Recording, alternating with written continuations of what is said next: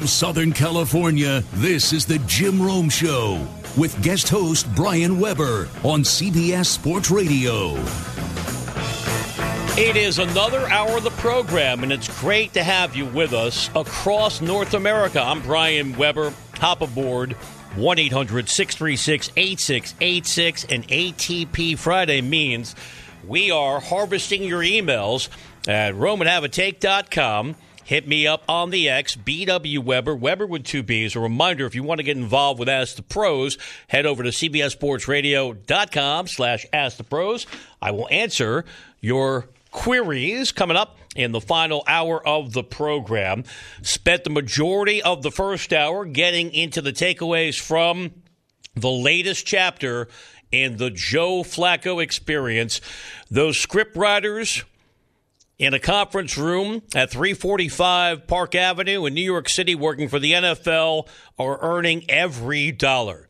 Just want to know how late at night it was. They're completely out of ideas and they go, all right, we're down to a fourth quarterback in Cleveland. Deshaun Watson's a creep. I do think that here's my sidebar commentary. I think Dorian Thompson Robinson is going to have a pro career, but wasn't up to it as a rookie. PJ Walker is just a guy bouncing around every league that's now defunct. XFL though coming back apparently merging with the USFL. Clearly, I need to get a life. So some guy wants to go home. It's about eleven forty-five. He goes, uh, "Joe Flacco, you buying that? Yeah, great. Send him to Cleveland." The magical mystery tour continues. Flacco playing at an exceptional level, making four consecutive wins for Cleveland wrapped up a playoff berth. They're second in the last four years. Flacco, a huge component of that winning streak, better than 300 passing yards for the fourth consecutive game. He almost got to 300 in the first half alone. Had the most productive half of his career. One thing we're not doing today, even though I'm a fill hack, we are not doing is Joe Flacco elite. Because I did that every day on the radio and on TV on NFL Network towards the end of the regular season in 2012 throughout the playoffs in 2013. So I realize that we are green. We recycle in this industry, we pay it forward. Do not pick up the phone at 1 800 636 8686 and pose that question. You will not get past Jack Savage, who's running the board, screening everything, and already sending out evites I'm told that's the word on social media. Uncle Brian did not get his. Savage has a birthday coming up, so because I'm lame and looking for tropes, I did mention as a possibility for your interaction, what do you get a mercenary for his birthday? Hit me up on Twitter, BW Webber, Webber with two B's. We'll pay that off in 20 minutes. We're going to talk more NFL here in 40 minutes. Back to the college football when we incorporate our first guest of the day, getting you set for the games that matter they're coming up in college football with the national semifinals on Monday. Looking forward to our conversation with Chris Vannini of The Athletic, in addition to your tweets coming up in the next content block. As much as I try to avoid subjects that are just an item, not a topic, I have to address what's going on with the Pistons. Now, the question would be okay, once I get into the gruesome specifics of their latest loss which feels like, and I keep saying rock bottom, rock bottom, like I'm Jim Ross calling a match with Dwayne The Rock Johnson. I, I cannot believe that the Pistons are manufacturing new ways to lose to get this record setting streak now to 28 straight. I'll go through the wreckage from last night in Boston, and then I'm going to go through their upcoming slate of games because here's the bad news, Piston fan. The fact that you didn't win last night says you may not win for a very long time. That's on the way. Reminder we're brought to you by the great people at Old Trapper. Listen up, clones. Not all beef jerky is the same.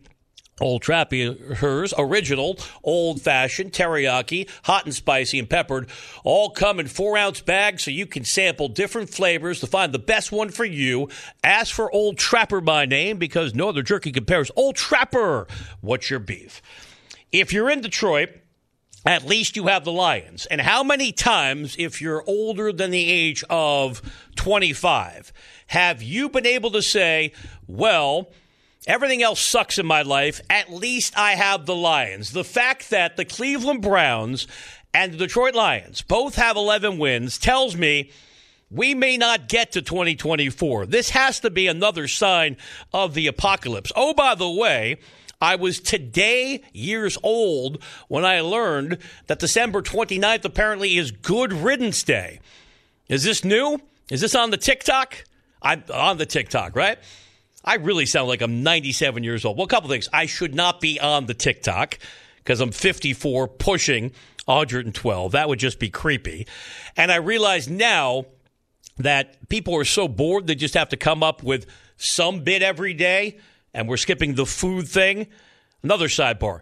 Many of you find it incomprehensible that I've never had a Pop Tart. I guess that became a thing again during the Pop Tarts Bowl. Folks, when you've seen me on TV, you could tell that I'm not that careful about what I'm consuming. I just was not allowed to have one as a kid. And back to the notion that has precluded me from being a TikToker. I'm not going to walk in and start eating Pop Tarts at my advanced age. But I saw today, doing my 12 hours of show prep, Good Riddance Day now on December 29th. A bunch of people with no lives, I probably should get on a plane after the program and join them, are congregating in Times Square to say good riddance to an awful year. All right as a veteran of hosting the final show of the year, going back to 2017, I'm going to pause and revisit when we get to the very end of the program. But I always feel an obligation because my style is to be critical of things, but I try to also balance it by optimism and hope. I think pragmatic is the way to go.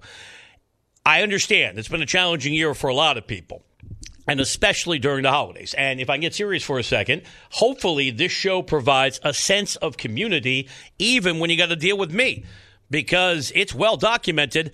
I am a clone. And at the end, Jack will hear this for the first time. So look through the glass with awe. I will spell out what this program has meant to me over the years. 20 years ago, I was unemployed living with my mother in Palm Springs, okay? This show was a highlight of my day. And since I'm 54, I was 34. So not exactly crushing it, as you TikTokers say. But just because this year has been challenging, you don't have to presume tomorrow's going to be worse, right? That's why we love sports unless you're a Pistons fan, and then I have to get back to the dire details. I'm Brian Webber getting philosophical on the last show day of the year, 1 800 636 8686. That gets me back to the Lions. If the Lions can be successful, shouldn't that give us all a reason to believe that tomorrow can be superior to today? The Lions have been the most dysfunctional franchise in all of sports for my lifetime. In fact, their incompetence predates the many years I've been on this planet. And what an amazing congruence it is to have the Browns and the Lions both going to the playoffs. I mentioned this arcane nugget, but it's, in my mind, still fascinating. Maybe I'm just being a historian who's a bit myopic. Last time, Cleveland and Detroit both had 10 plus wins, 1953. Been a minute. And it's been almost as long since Detroit was a relevant team that had a legitimate shot at making the Super Bowl. By now, you've heard, since it's Friday, going back to clinching the division over the weekend, this is their first division title since 1993. And I am cognizant who I'm filling in for. Jim is a major supporter of Dan Campbell and everything he has done to change the culture. Going back to last year, and it said a great deal about the buy in and professionalism of the Lions that when they took the field in the final game on the final Sunday of the regular season at Lambeau Field with nothing to play for, they were mathematically knocked out of playoff contention. They still went out there and dominated the Packers to keep Green Bay out of the playoffs. The question was, was that going to be sustainable? Was that run last year a foundation for this year? And because the Lions have changed their mindsets, the answer was resoundingly yes. So, in no way am I trying to parse or dissect this magnificent story, especially given the decades of suffering. Lions have one playoff win since their last championship in 1957. It is hard to be as grossly mismanaged as the Lions have been.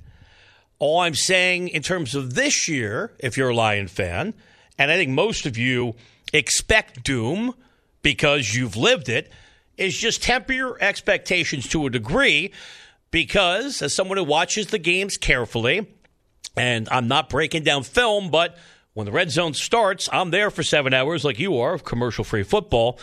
The pattern that I've seen from the Lion defense, other than the Bronco game, has been troubling because they're giving up a lot of big plays and way too much yardage. Now, the counter would be they're stepping up when they have to. So you could say, all right, the uh, empty calories, something I certainly know a lot about.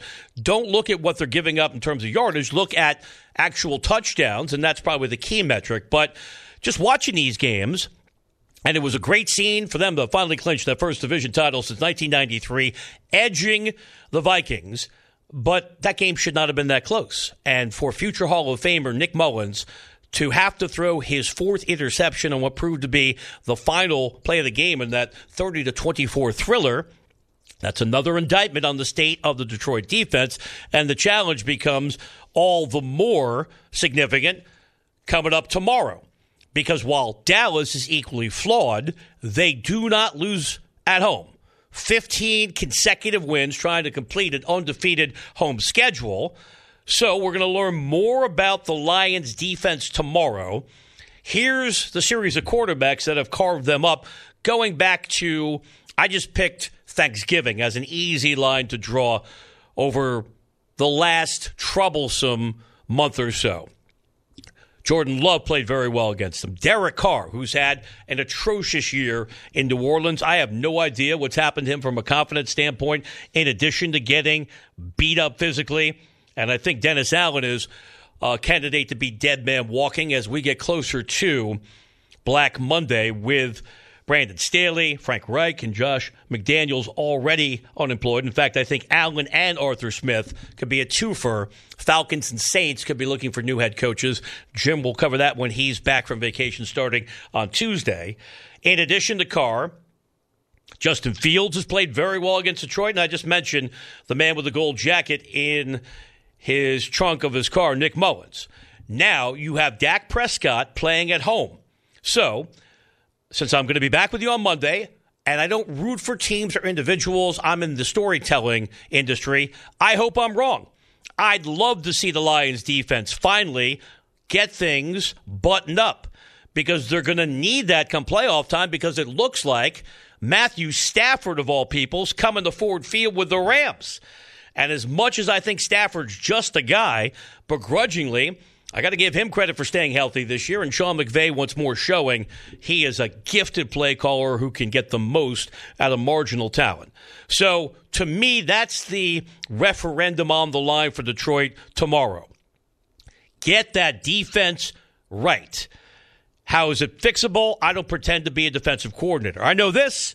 They were playing at a much higher level for the first two thirds of the year, which tells me this can be solved. And a lot of it comes down to, as cliched as it may sound, being opportunistic, as we saw with Cleveland last night. That entire game was solidified in Cleveland's direction when Trevor Siemian threw that pick six to make it 20 to 7. I want to see the Lions defense be that impactful. As for Dallas, I think the Cowboys win, but then my question is going to be what does that mean?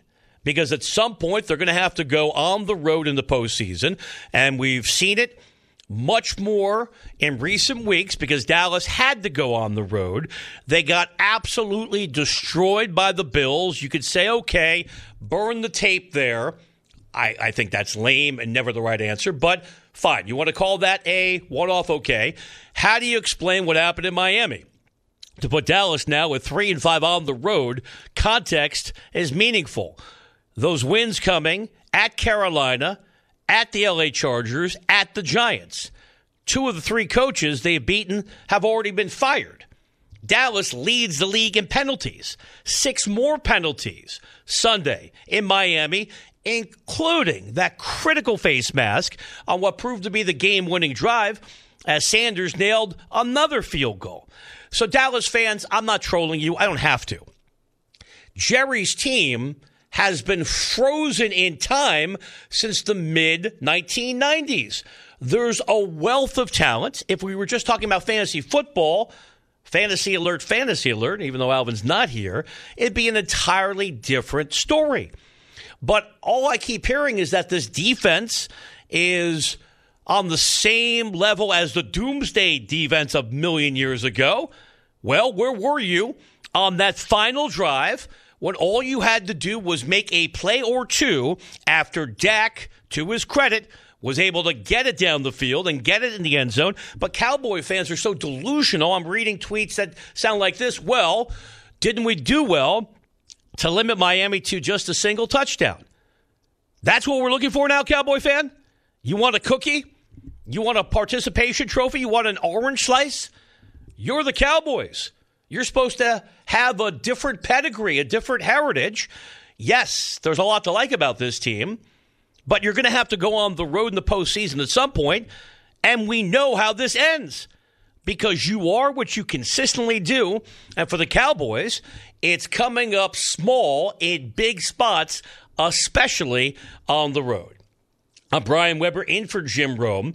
Your phone calls could be on the docket at 1 800 636 8686. I know this. More of your tweets coming up. BW Webber, Webber with two B's. Emails also in the mix. Rome at haveatake.com. Coming up as we get deeper into hour number two of the program in 25 minutes.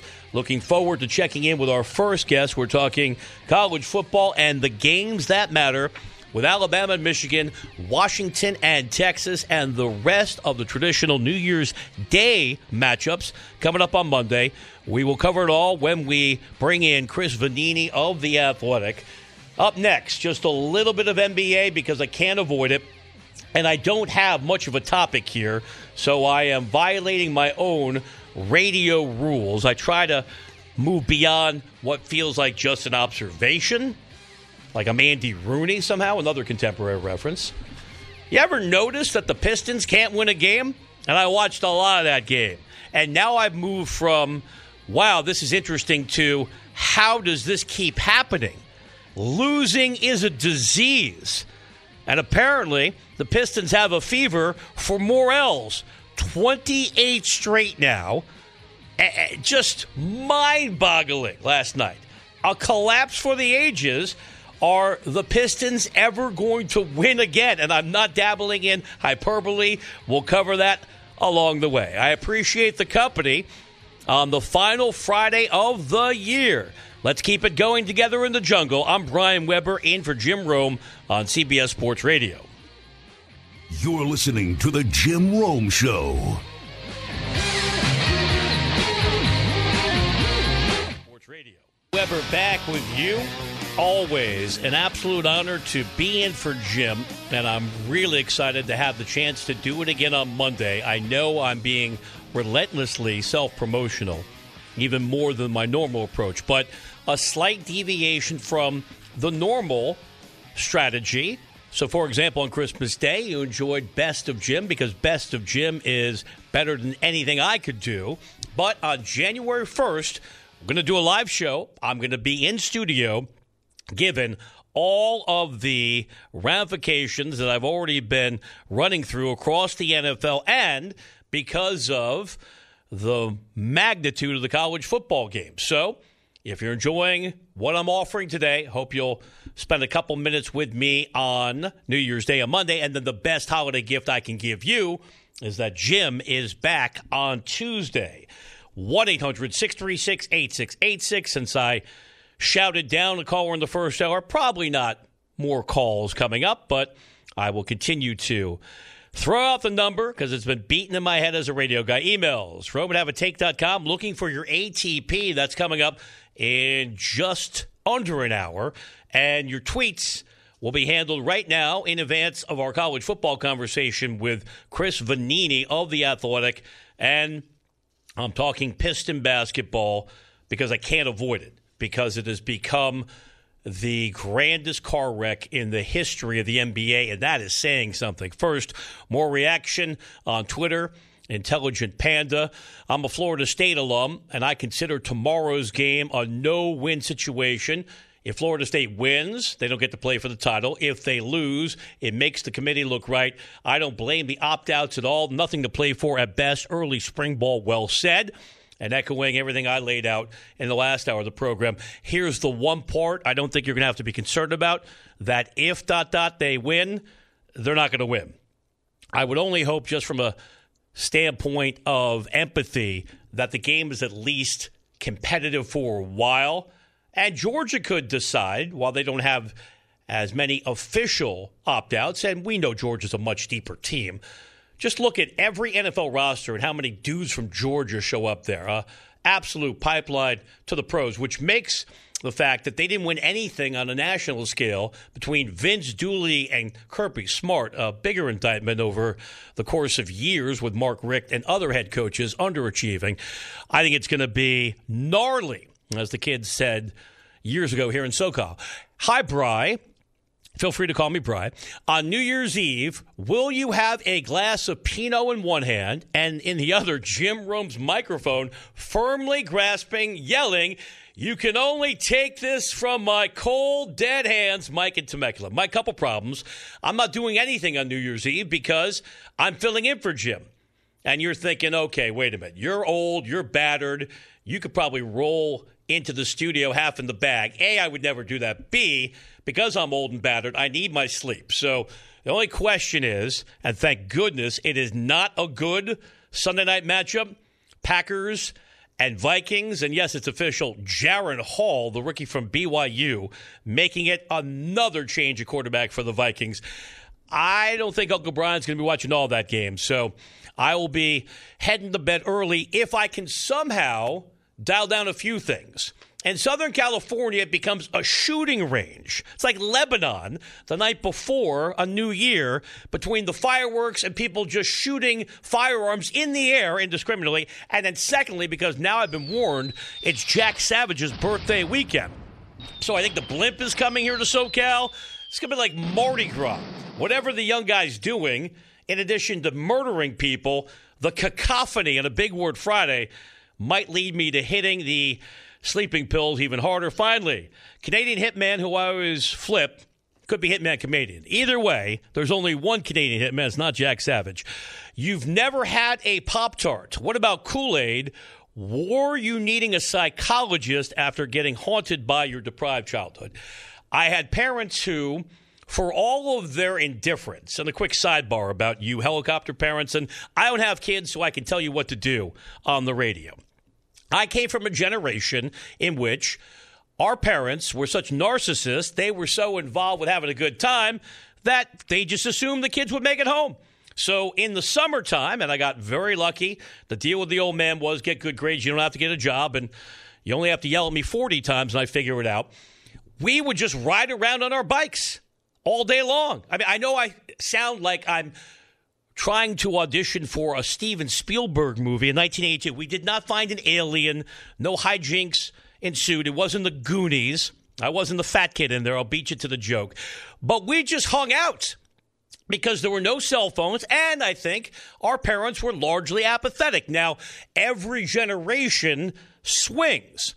And I think my peers now have gone way too far the other way, where they're hanging out with their kids doing their homework every day because they want Johnny to get into a better junior high so he can get into a better high school and the rest of the sequence. So let a kid be a kid. I understand you want to be involved in their lives, but yeah, my, my parents were weird about what we could eat and drink. At the same time, they didn't give a damn what my sister and I did all day long. And there were no questions. As long as nobody came home bloody or I wasn't missing a sibling, life went on and maybe we're better, although your suggestion about a psychologist probably should be on my docket in 2024. At least I'm not a Piston fan. Rough transition there. And I was trying to think about the topic here because the specifics are just hideous enough. But here's the topic I came up with What a unbelievable juxtaposition. What an amazing division between the deepest NBA I can imagine for decades. And I've been watching the NBA going back to the mid 70s with the NBA Finals on tape delay. Mentioned Michigan State, my dad's alma mater, staying up late to watch Magic after the run to the national title, beating Bird in the finals in Salt Lake City. So I love the NBA. I watch NBA basketball closely on NBA TV, and I have a historical prism to view things through. I cannot remember a deeper league, and I don't have to go through every team, but just think about the West, for example. I'll do West Coast bias. Minnesota is not an aberration.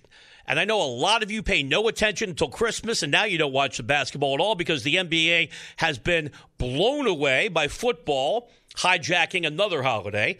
And a lot of you then maybe parachute in post football around the NBA trade deadline. If you're not watching the NBA, you're missing a wonderful team in Minnesota.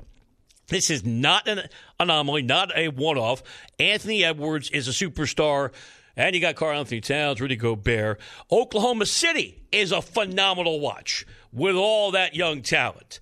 We don't talk about the reigning champs in Denver. I don't know why, because they're in the Rocky Mountains and we can't figure out where that is, if it's not East Coast or West Coast. And I can keep going with Aaron Fox and the Kings. This is the deepest NBA I can ever recall. That is the setup. Now, the payoff is how can Detroit be this bad? And Cade Cunningham, who's still out there balling, said it best we're not that bad. And sometimes your record is not who you are because they won 17 games last year. Now, I gave them no chance yesterday, and that was not some brilliant insight. And I'm not that well versed in the world of sports wagering because I had a degenerate uncle who took me to the track when I was 12 years old, and I've seen what sports gambling really looks like. Now, when I get paid, it's going to be a very different situation. Hi, everybody. You're in the sports book with B Webb. Here's my lock of the millennium. Pistons were a 17 point dog last night, justifiably.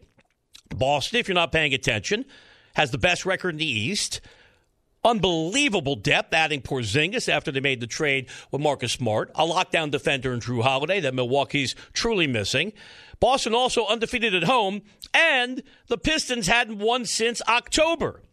So I'm flipping back and forth, as challenging as that was, going from a streamer to NBA TV. And the Pistons are up, but I know the last time they played, they were up double digits against Brooklyn and still lost, so I wasn't feeling that confident. They're up 19 at the half. They led by as many as 21, and they lost in overtime. Why? Because they're the Pistons. And you can't blame Cunningham, the former number one overall pick, 31 in defeat. Boston comes back with 35 from Porzingis, 31 from Tatum. And here we are. Here the bleep we are. At some point, it just becomes self fulfilling that a team wills their way to losing. Well, now they've done it 28 times in a row, equaling the mark set by the Trust the Process Sixers, who were trying to lose 2014 2015. I'm old enough to remember not as a four year old kid, but when I started reading these sports books in the 70s, the ignominy, too big a word, the horrendous play of the 72 73 Sixers. Remember them? They only won nine games, led by Fred Mad Dog Carter. Well, here we are pushing a new year, and the Pistons now have lost 28 in a row. They started the year 2 and 1. They haven't won since October 28th. Here's what's coming up rapidly. Tomorrow, a chance to break the streak home against the Raptors. Other than Pascal Siakam, who a lot of you probably can't even name, but I'll take Siakam off the board. Can you name one other Raptor? Probably not because we're casuals. If they don't win that game, they're not winning for a long time because they're going on the road at the Rockets, at the Jazz, at the Warriors, at the Nuggets. I think they would lose at home to Fox and the Kings as well. That would be 34 straight prior to Victor Wembanyama and the Spurs coming to Motown January 10th. So write it down. If they don't win tomorrow, it's going to be 34 straight and I know somebody who's going to get a lot of content out of it, the Hall of Famer Jim Rome, who reveled in the Lions running the table in reverse, pulling the full Rod Marinelli. Can't wait for Jim's return from vacation to have a lot of fun and a degree of empathy because Monty Williams is a good dude. He's been on the program. He deserves better.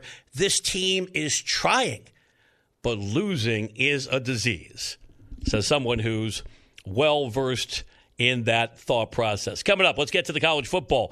What's going to be the X factor when Alabama takes on Michigan on Monday at the Rose Bowl? We'll find out when we check in with Chris Vannini of The Athletic. First, time for a sports update. Dexter Henry has the latest.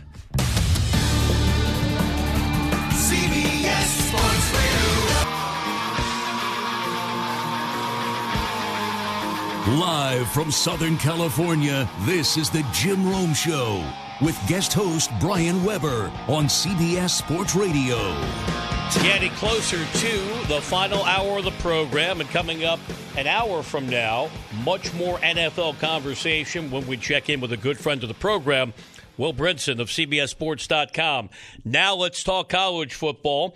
Pleased to be joined by Chris Vannini, who does a marvelous job of covering the college game for the Athletic. Kind enough to join us today from Dallas, where he's getting set to cover the Cotton Bowl. And that is a marquee matchup top 10 game between number 9 Missouri and number 7 Ohio State. Chris, thanks for taking the time. How are you?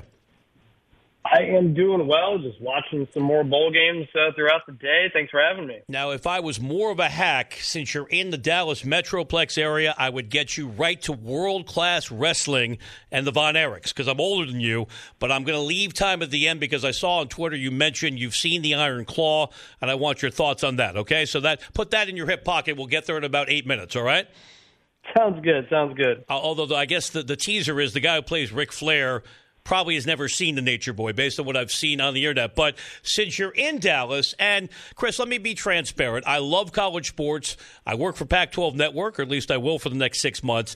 I'm fully invested in what happens on campus. At the same time, with all these opt outs and now heading towards a 12 team playoff, a lot of these games, for me, are less compelling. Still, I'm looking forward to watching the Cotton Bowl tonight. Where do we stand with opt outs, and what do you think this one might come down to?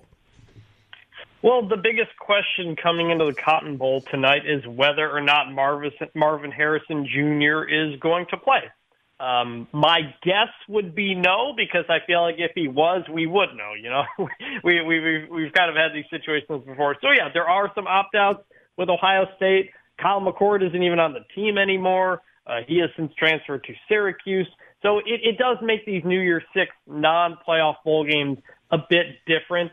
Uh, but it's a fascinating matchup. A, a Missouri team that overachieved, had a big year, won some big games, surprised a lot of people, is thrilled to be here. Then you've got Ohio State sometimes. They're in these games the last three years after losing to Michigan. And, uh, and are they not excited to be here. Last year, this team was a field goal away from playing for the national championship. This is not where they expected to be. So that motivation plays into a lot of what you expect coming in and, and also the talent. You know, same thing. Ohio State had a bunch of opt outs two years ago in the Rose Bowl. They still beat Utah because they got a lot of talent still. So it's always hard to predict all these bowl games, really. And we've seen it this year with underdogs constantly uh, surprising people. I'm Brian Webber in for Jim Rome, talking college football with Chris Vannini of The Athletic. As I mentioned, I follow you on the X, as everyone listening should. You pointed out something that I'd overlooked. I was aware that Michigan has underachieved the last few years in the national semifinals, getting crushed by Georgia, losing to TCU. But overall, Jim Harbaugh has now lost six consecutive bowl games. He's going to be fine either way. Either he's getting $100 million from Michigan to stay, or he's going to the NFL. Still, how much potentially is at stake in terms of perception and legacy for Harbaugh heading into the Alabama game at the Rose Bowl?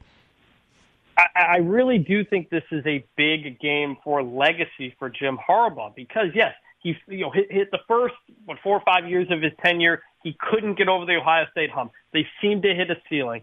And then finally they did. They beat Ohio State, did it again and again and again. But now and, and won the Big Ten as well. And now they've hit the ceiling of can they get advanced in the college football playoff? They've, they're 0 2 when they've got there. And they've been, uh, you know, they were a heavy favorite against TCU last year, and to lose that game was stunning, especially with the way the national championship went, with Georgia blowing TCU out of the water. I think made that loss look even worse. And now you've got to go up against big bad Alabama. And I know Alabama hasn't been this year what they have been in the past. I think that continues to add to the pressure. If Jim Harbaugh, as a number one seed, loses to a four seed Alabama to go 0 and 3 in the playoff, 1 and 7 in bowl games, I think you start to do, do we start talking about Jim Harbaugh like he's Lincoln Riley, a guy who can get there but can't do anything more than that. So this is a fascinating matchup for all kinds of reasons on the field. I love the, the mix of styles and the quarterbacks and the coaching. Uh, but there, there's also a lot of, of legacy on this as well because this is also on the other side. Perhaps Nick Saban's best coaching job at Alabama. If he takes this team to the national championship, he would just further his status as the greatest of all time. And those are all the reasons why Michigan and Alabama, with their brand equities, are overshadowing what I think is a more interesting game. And maybe it's my West Coast bias, but I've called games at Husky Stadium. I have so much respect for that program. Still, with the firepower that Texas has to match what Michael Penix Jr. has been doing with Quinn Ewers, and Chris, this nugget, which I, I couldn't believe, so I confirmed it. UW is the first Division One team to play nine consecutive games, have them decided by ten points or less, and win them all. So they've been living dangerously. Do you think that's going to catch up with them when they take on the Longhorns? There, there is a part of me that looks at that stat and says they're overdue. They've been escaping. It's going to catch up with them against a really talented Texas team. I like. I do think about that, but I also think about Washington has always stepped up in its biggest games. Weirdly, their biggest troubles this year have come against like Arizona State when they needed a late pick six. They couldn't move the ball. Stanford was a weird game. But when they played Oregon, when they played Utah, when they played the good teams, they've stepped up and, and, and they've been at that level. And so I think the most interesting, we're going to talk about the quarterbacks, the receivers, full of NFL players on these teams. But I'm most interested in Washington's offensive line, in Texas's defensive line. Both of them, two of the best units in the country. Texas has the best pair of defensive tackles you'll ever see, really. And so, can Washington run the ball? They could run the ball on Utah. They could run the ball on Oregon. They're going to need to be able to do that, so they can't. So t- defenses can't just tee off on Michael Penix Jr., who is going to be able to make some plays. So I'm really curious in how those two teams match up in the trenches. Chris Vannini of The Athletic is our guest. In addition to his college football expertise, he is a professional wrestling aficionado. Now, Chris, my fandom ended circa 1989, but those were better years, and part of being a fan on the East Coast was getting tapes of world class from the Sportatorium and the Von Erichs being chased by the missing link, etc. So we got about two minutes left. Should I check out the Iron Claw? What's your review, or should I wait for the streaming possibility? The movie was very good. It was very depressing, as you probably anybody who knows the Von Erich story knows. They do leave a little bit out because it's just so incredibly depressing. They couldn't fit it all in there. Yes, the Ric Flair impersonation in that one scene is shockingly not good, but I, but everything else in the movie is fantastic. Zac Efron as Kevin Von Erich is terrific. Highly recommended. Maybe the best wrestling I've seen in a movie. Really, like they nailed all that stuff. So, especially you, someone who remembers that time period, I think you'll enjoy it. So you're saying better than David Arquette and Ready to Rumble? Better than David Arquette and Ready to Rumble, which I do kind of have some stick nostalgia for as kind of a funny, campy type of movie. And but we should uh, say, it, it, it's very good, just like the rest. As you know, WCW champion David Arquette. Let's not slight him. That is true. That is true, and he's still wrestling like every once in a while. I, there was a documentary about him a couple years yeah, ago. Yeah, no, too. you can't kill David Arquette. Chris, you and I should have a podcast. We could do this for hours. Enjoy the game tonight. Greatly appreciate the insights and happy holidays. Thanks very much. Thanks for having me, Chris Vannini, Kind enough to take out time from his busy schedule. Going to be a long day with that game not kicking until tonight. Top ten matchup between Missouri, because I like to placate my friends from the Midwest who told me don't hit that Missouri too hard. Ohio State, Chris spelled it out well. If we don't know the status of Marvin Harrison Jr., let's presume he's not going to play. And why would he? It's going to be a top five pick. Think about that family connection. Father's already in the Hall of Fame, same position. The son, equally good. Don't call him Maserati Marv, as Gus Johnson was cramming down our throats throughout the Big Ten regular season action. And with the Jungle Connection, friend of the program, Eli Drinkwitz, we never talk about kickers, but you got that big dude in Missouri who is nails. Not only, I think the physics helps him out, he gets all of that force behind him. Harrison Mevis, the thicker kicker, and Missouri took me years to remember they're in the SEC. That's really when the dominoes started falling. What's Missouri doing in the SEC? Foreshadowing the chaos as of late. And yes, I will be transparent. I loved professional wrestling as a kid, but again, in fairness, we only had, I think it cable until 1983. We only had six channels. One of them was UHF, and you can watch the Weird Al Yankovic movie if you want to learn more about that platform. And wrestling was a big part of it. I love the absurdity of it. I love the soap opera nature to it. A lot of it, obviously, does not age well in terms of the storylines. But if I'm thinking about the biggest influences in my broadcast career, Bob Costas, and listen to the Jim Rome podcast with Bob. It's phenomenal. One. Number two, Mean Gene Okerlund, who I spoke to prior to his passing, highlight of my radio career. And as we get ready for the final hour of the program, to channel Mean Gene. Don't you dare miss it. Okay, that was lame. Coming up, back to the NFL. More thoughts on what Joe Flacco has done so far, clinching a playoff spot for the Browns last night. They still have a small chance to be the top seed in the AFC. And why couldn't the Jets emulate what Cleveland achieved this year? I've got the answer straight ahead. Final hour is next. I'm Brian Webber in for Jim Rome on CBS Sports Radio.